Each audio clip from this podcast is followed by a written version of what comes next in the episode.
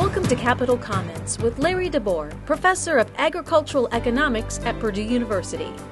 Capital Comments offers timely insight and commentary on public policy issues related to state and local government in Indiana, as well as national economic policy.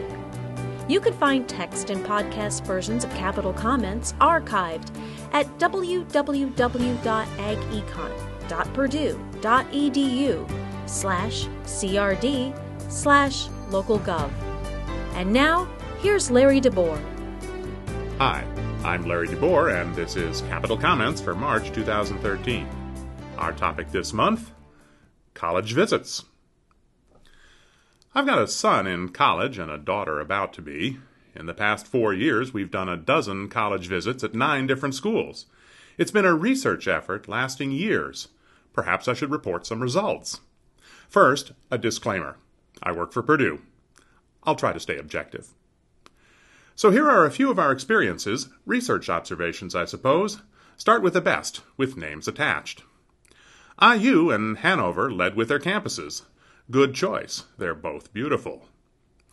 Several schools gave us free meal passes to a college dining hall. We tasted actual college fare and saw real college students doing real college student things. Ball State did a masterful presentation with some well spoken students talking about internships, foreign study, and special projects. I think they mentioned David Letterman once or twice. The best college towns were IU's Bloomington, North Carolina's Chapel Hill, and Hope College's Holland, which doubles as a Lake Michigan resort in the summer. Those towns have lots of student centered stores and eateries within walking distance. NYU and Columbia have the stores and eateries of New York City within subway ride distance. Not a fair comparison. Our tour guide at NYU casually mentioned that his advisor was the voice of the Beast in Disney's Beauty and the Beast, Robby Benson, he told us about meeting with Benson and his wife, singer Karla DeVito, who argued about how he could break into the business. NYU's experiential approach and impressive connections were made clear. At Kalamazoo, we met the video lab instructor and one of his star students who was researching, writing, and filming her senior project. She had transferred from the University of Michigan and gave us her take on the big school, small school question. At Purdue, the woman who would be our daughter's academic advisor spent 45 minutes one on one describing what her freshman year would be like, going over the courses in her major, even finding an obscure minor that fit her interests. It was impressive for a big school. Of course, there were some not so good experiences too. Here they are, names detached. One small school with terrific performing arts and communications programs did not have a film major. That was a major disappointment. One college had a program so inflexible that film majors in telecommunications couldn't take animation courses in the College of Fine Arts. At one school, our tour guide described how he'd loafed through his courses during his first two years, yet was still going to graduate on time. Then he described in detail the best meal plan to buy. It's better to meet students who are excited about their education.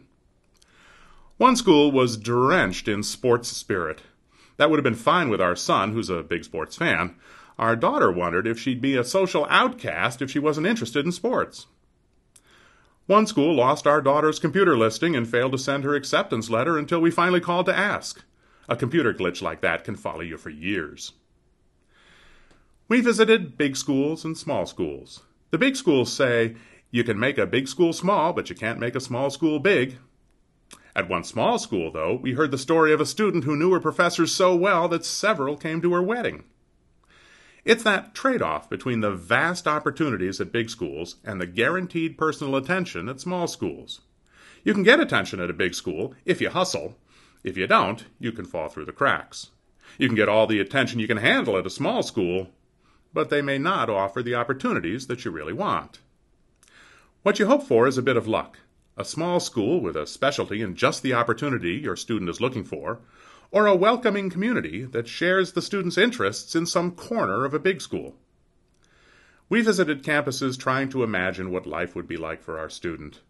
Looking back, the best experiences were one on one, talking with students, administrators, or professors about our students' particular interests. The schools where that happened climbed to the top of the list. And that's Capital Comments for March 2013. I'm Larry DeBoer. You can find text and podcast versions of Capital Comments archived at www.agecon.purdue.edu slash crd slash localgov.